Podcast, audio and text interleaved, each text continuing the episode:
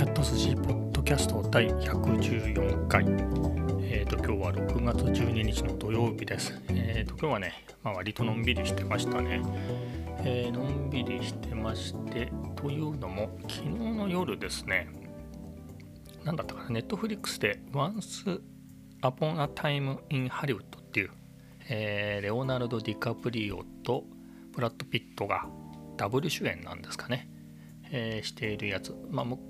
結構そこそこ前ですよね。面白そうだなと思ってたけれど、えーそのレンタルとかじゃないと見れなかったのかな。あの、Amazon だったかどこだか覚えてないですけど、がネットフリックスで、えー見られるようになっていたので、えーそれを見ていました。やっぱね、映像なんかが素敵ですよね。あれって60年代ですかね、ギリ。ぐらいの、えハリウッドっていう設定なので、えー街のね、えっ、と、景色景色っていうんですかね、映画の中の、えっ、と、あの、なんつうんだろう、あの、ネオンサインとか、大きな看板のね、ネオンサインとか、えーお店の中の雰囲気とか、まあそういうのがね、すごく、えー素敵でした。まあ内容はともかくですけどね、内容が悪いってことではないですけど、内容には触れませんが、えーまあそれは面白かったなと、えそういう映像をね、え見るのだけでも楽しめますね、やっぱり。えーそんなかんなでね、結構遅くまで起きてったので、えー起きたら結構10時半ぐらいだったかなになっちゃってたので、えーそのままですね、まあ部屋の掃除をしたり、まあ一通りのことはしましたけれど、まあ家でちょっと韓国語の勉強をして、うだうだしているうちに、えー3時、3時半ぐらいになったのかなだったので、これはっていうことでカフェ散歩に行って今帰ってきたところです。今日のカフェ散歩はですね、一旦ルフランに行ったんですね。席も空いてたしで行ったんですけれど、なんだろう、なかなか注文が、あオーダーが来なくてですね、まあ、別にそこは急いでないんで全然良かったんですけど、まあ、隣のテーブルのおばちゃん2人組がですね、まあ、1人の人がマスクもせずに大声で、かなり大声でえー喋ってたんで、なんだかなっていう感じで、まあ、AirPods とかしちゃえばね、聞こえないんですけど、えーなんかね、このご時世、そんな感じの人、例えばこのご時世ですよ、あの室内でね、えー大声でかつマスクもせずに喋るような人って、多分いろいろ、いろいろ厄介な人だろうなと思ったので、えーまあ、ちょうどね、えオーダーも来なかったので、えしばらく待っても来なかったので、これは他にしようかなと思って、えで、何でしたっけ、えーサラエボの方に行ってきましたね。まあ、サラエボ、うん、サラエボも混んではいましたけど、席はいくつか空いていたので、えーそこでアイスコーヒーを飲んで、サラエボは今回、今週は2回目ですかね。サラエボで、えー割と席が空いてたので、えーのんびり、まあ、6時閉店なんで結構遅く後半になってくるとすくんですよねあの新規でっていう人がねテイクアウトの人ぐらいしかいないので、えーということで、えーちょっとのんびりしつつ韓国語の勉強をしていました。でね韓国語は、まあ、中級韓国語の本をね中級韓国語の本って言ってもなんつうんでしょうね。その本によってねその中級の定義っていろいろ違ったりするので別にめちゃめちゃ難しいやつとかではないんですけど、まあ、僕にとっては難しいってだけでね、えーその本をやってるんですけど、まあ、家では、まあ、かといって、えーその前のその本も持ってるんですけどその初級の方も忘れかかってるんで、まあ、それもちょいちょい見直しながら、えー中級の方もね、えー進めていくっていうのでやっぱりですねなんかそういう勉強法みたいな YouTube があったんで見たんですけれどまあそりゃそうだよなと思うのがその例えば昨日今日やったところをまた復習するっていう復習じゃなくて、まあ、その本を2週3週するみたいな、えー感じの感じでのそういうスタンスでの復習の方がいいですよみたいな感じの、えーアドバイスがあったのでそうだねっていうことでもうサクサクサクサク進んでいって、まあ、何週もしようかなというふうに思っています。その何週もするっていうので言うと僕はあの英語の英単語のねデュオセレクト、まあ、デュオ3.0っていうのがかなり有名な単語集だと思うんですけどそれのセレクト版、えーちょっと薄いやつですね、えー、それをですねもうほんと十何週化したんですよね。全部の例文を覚えたっていうぐらい空で言えるぐらい、えー、やったんですけどまあ確かにそういうのってためになるなっていうのもあったのでまあそういうスタンスで韓国語の方も、えー、やっていこうかなと思います。で今日そのサライボでね、えー、中級韓国語の勉強をしててえーとまあ、1セクションを終えてああ疲れたなと思ったのでそうだこの隙にと思ってですね あのデュオリンゴでスペイン語の勉強ねこれはね毎日やらないとねあの連続記録っていうのがあの途切れちゃって今ね1492か3日連続でやってるんですよ。なのでこれは1セクションでもややっとかないとねそして意外とデュオリンゴしっかりしてて1セクションが意外と長いんですよ。なのでこれをですねいつも、えー、ギリギリになって、えー、日がねえー、変わる前に慌ててやるっていうことが多いのでそうならないようにですね今のうちにと思って、えー、っと韓国語の勉強の合間に、えー、スペイン語でスペイン語の勉強を、え一瞬しました。これでねいい具合に韓国語モードに入ってた頭がスペイン語で中和されて、えーと、いい感じに両方忘れてしまうっていう、いいのか悪いのか悪いんですけれどまあいいんです。趣味ですから。趣味の工学なんてこういうもんですよ。永遠に勉強し続けられて、えー、お得ですよね、えー、そういうことですね。まあスペイン語もすで、ー、にやったんで今日あとはですねご飯を食べてご飯つっても米は食べないですけどご飯を食べて、えー、ゲームをやっておしまいかなっていう感じですね。まあ少しもう一回韓国語を勉強したいなとは思うんですけれど。でえっ、ー、と、ゲームの話に戻ると、戻ってもないか。まあ、ゲームの話しましょう。えっ、ー、と、PS5 を買ってね、PS5 用のタイトルは持ってないんですけれど、えっ、ー、と、ホライゾンゼロドーンっていうゲーム、えー、をやっていて、どんぐらいかな ?2 週間ぐらい、1週間か2週間、2週間経つかな？まあぐらいで、え、なんですけれど、まあ、本当にどんどんね面白くなってきてもうストーリーもかなり進んできてですね。あとゲーム内でやれることも増えてきまして。うん。それでどんどん面白くなってですね、まあ、さっきも言いましたけどこの今日のタスクを全部終わらせた後に、えー、心置きなく、えー、ホライゾンをやるっていうのがねすごく、えー、楽しいですね。なんつうんですかね、まあ、やっったことがないタイプのゲームです。です。あでもファイナルファンタジーみたいなのもそうなのかな。中世っぽいような感じもあるけれど SF チックなところもありますよね。あの RPG あの7ぐらいまでしかやったことなくて。あのファイナルファンタジーは本当の1の時から4ぐらいまでは普通にやってたのかな。で久しぶりに7でやってあとはもうやってないみたいな、えー、そんな感じではあるんですけれど。うん、SF チックですね、ホライゾンはね。何て言うんでしょう。最後まで言ってないんで何とも言えないんですけど、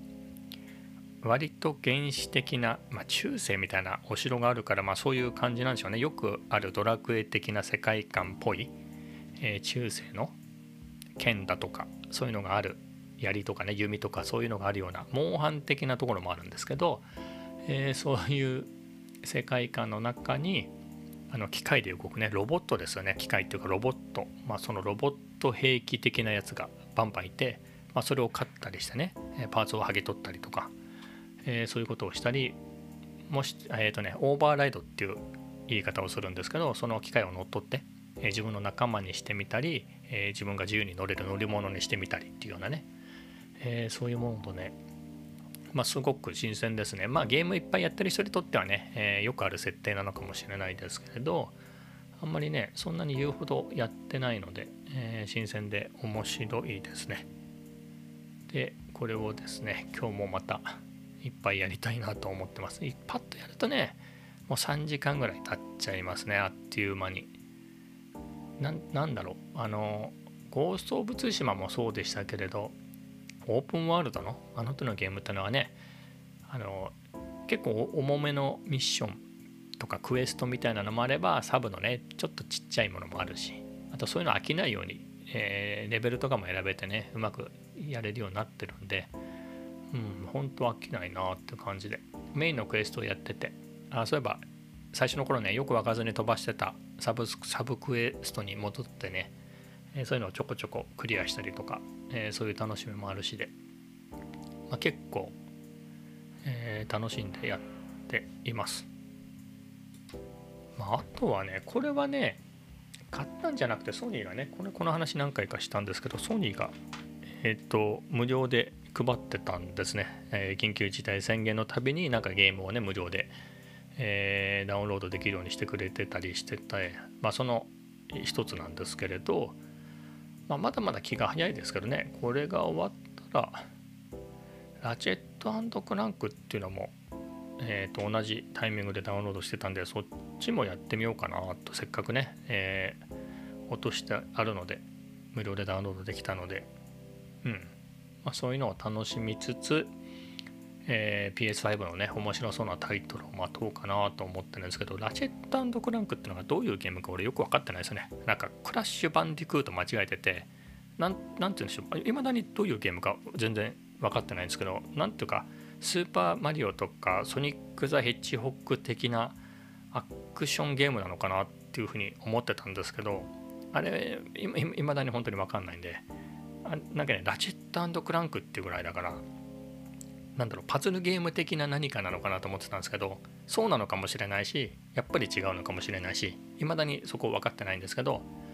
あの一応ねオープニングムービーみたいなの始まりますよねあの手のゲームってストーリー的な。そこはちょこっと見てあれって感じだったので、えー、ちょっとねやってみたいなと思うんですけれど本当にこの今喋ってる段階でもどういう内容のゲームか、えー、全然分かってないのでまあ面白いのかどうかもいや実際にちょっとやってみて合うか合わないかも分かんないんですけどやっぱりそういうホライズンとかもねえっ、ー、となんだか何のゲームか全然わかんないけど、とりあえずやってみたら面白かったので、まあ、せっかくダウンロードしたんで、えー、ラチェットクランクもやってみたいなと、まだまだ先ですけど、思います。あと、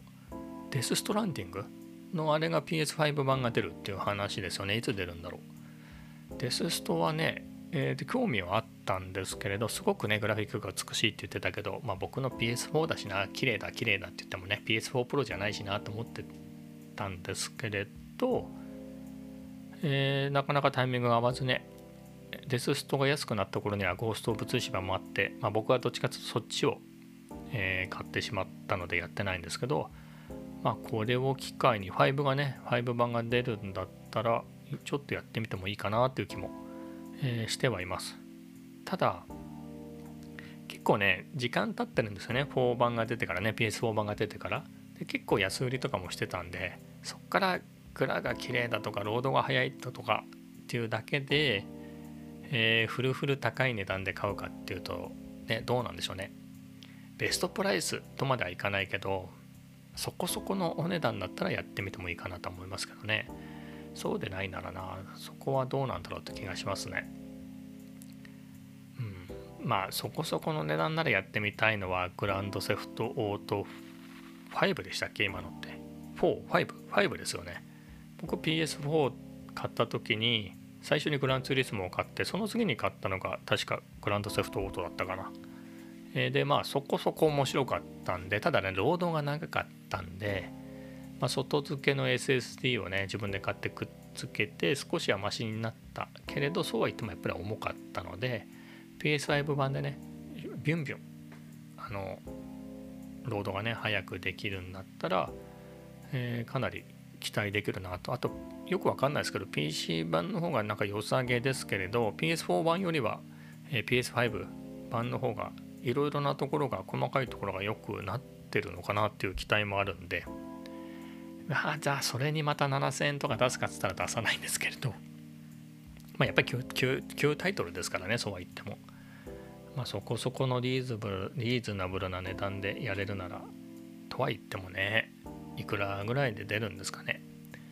えー、まあ、やりたいゲームの話になってきましたけどそれで言うと今年で言うとアセットコルサコンペティツィオーネコンペティツィオーネですよね、えー、の PS5 版も出るっていうんでそれがやってみたいですね。うん。ね評判ね PC 版ですごく評判がいいゲームでね PS4 版はあるんですけどえー、まあ、PS4 版買ってもいいんですけど PS5 版が、えー、て言うんでしょう。うまく言えないですけどもっとディティールとかがね凝ってて、えー、もっとリアルになってるとかね、えーと、グラフィック以外でメリットがあるんだったらそっちやってみたいなと。っていうのも僕 4K のディスプレイは持ってるんですけど、えーとまあ、普通のね、えー、普通のゲームは、えーとこれでやってるんですけれど机が2つあって今僕座ってるの Mac っていうか、まあ、デスクトップ、えーとね、Mac とかで作業する用のデスクでそこに 4K のモニターがつながってますと。で PS4、PS5 はちょっと離れたところにあるんですけど、まあ、ケーブルね HDMI のケーブル長いのでつながってって、えー、それで 4K で映してます大きい画面なんでただその隣には、え、もう一個小さいデスクがあってそこにも23インチのフル HD のモニターが乗っかっててでそこにあのハンドルのコントローラーがつけてあるんですね。これが、え、PS5 につながってるんですけれどそのレースゲームねレースゲーム F1 とかグランツーリスモとかをやるときに、ハンドル型のコントローラーを使うようにそこに置いてあります。っていうかこのメインで使ってる32インチのディスプレイなんですけど 4K これを乗っけてる大きいデスクが何て言うんですかねデスクの作り的に手前側がテーパー状になってるんですね。そうするとこのハンドル型コントローラーってクランプでガチャンって挟むタイプなんですけどこのテーパーになってるところテーパーになってるのでうまくガチって固定できないくてまあそういうわけで、えー、とこのメインのデスクにくっつけるのを諦めて、えー、別なね、えー、小さい無印の無垢のパイン材のテーブルを持ってきて、えー、そこにハンドルをくっつけてるっていう次第なんですと。まあ、そういうわけでね、えっ、と、ハンドル、ハンコンって言うんですけど、ハンドルを使う場合には、ハンドル型のコントローラーを使う場合には、あのフル HD のモニターを使うしかなくて、えー、そういうわけでですね、まあ、グラフィック自体はね、レースゲームの場合は、うん、なんつうんでしょう、4K みたいな、4K かどうかみたいなグラフィックは正直どうでもいいですね、今のところは。まあ、ゆくゆくはね、ゲーム用にも、えー、4K のタイトルでね、綺麗なやつがいっぱい出るんだったら、えー、モニターもそういうゲーム用の買いたいんですけど、4K でね、それこそ 120Hz 対応してるようなディスプレイ、しかも HDR なんて、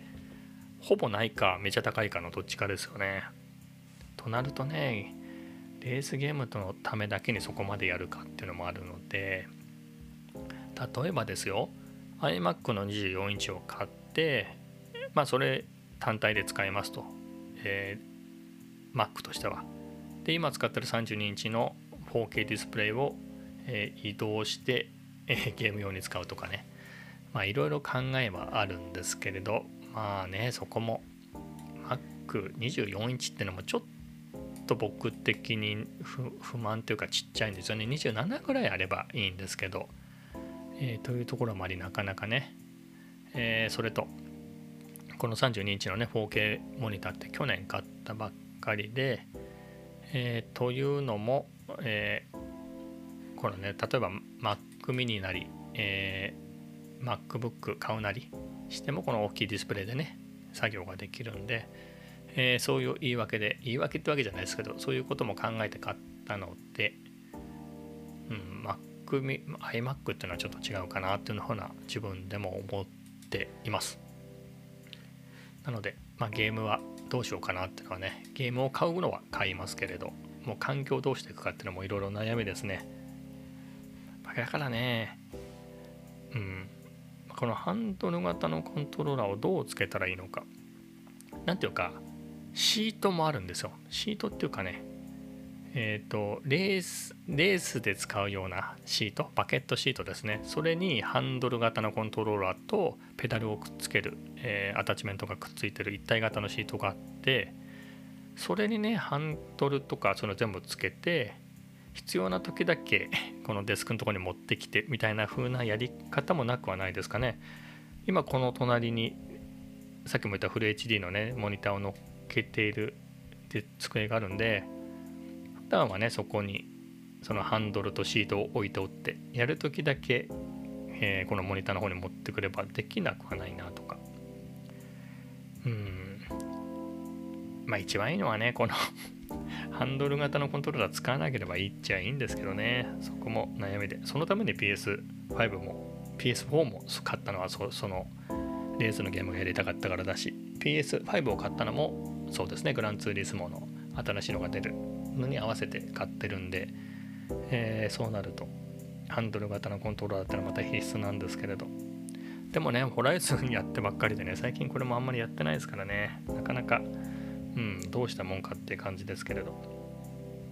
まあそういうことも悩みつつですね。えー、では今日は短いんですけどこの辺で。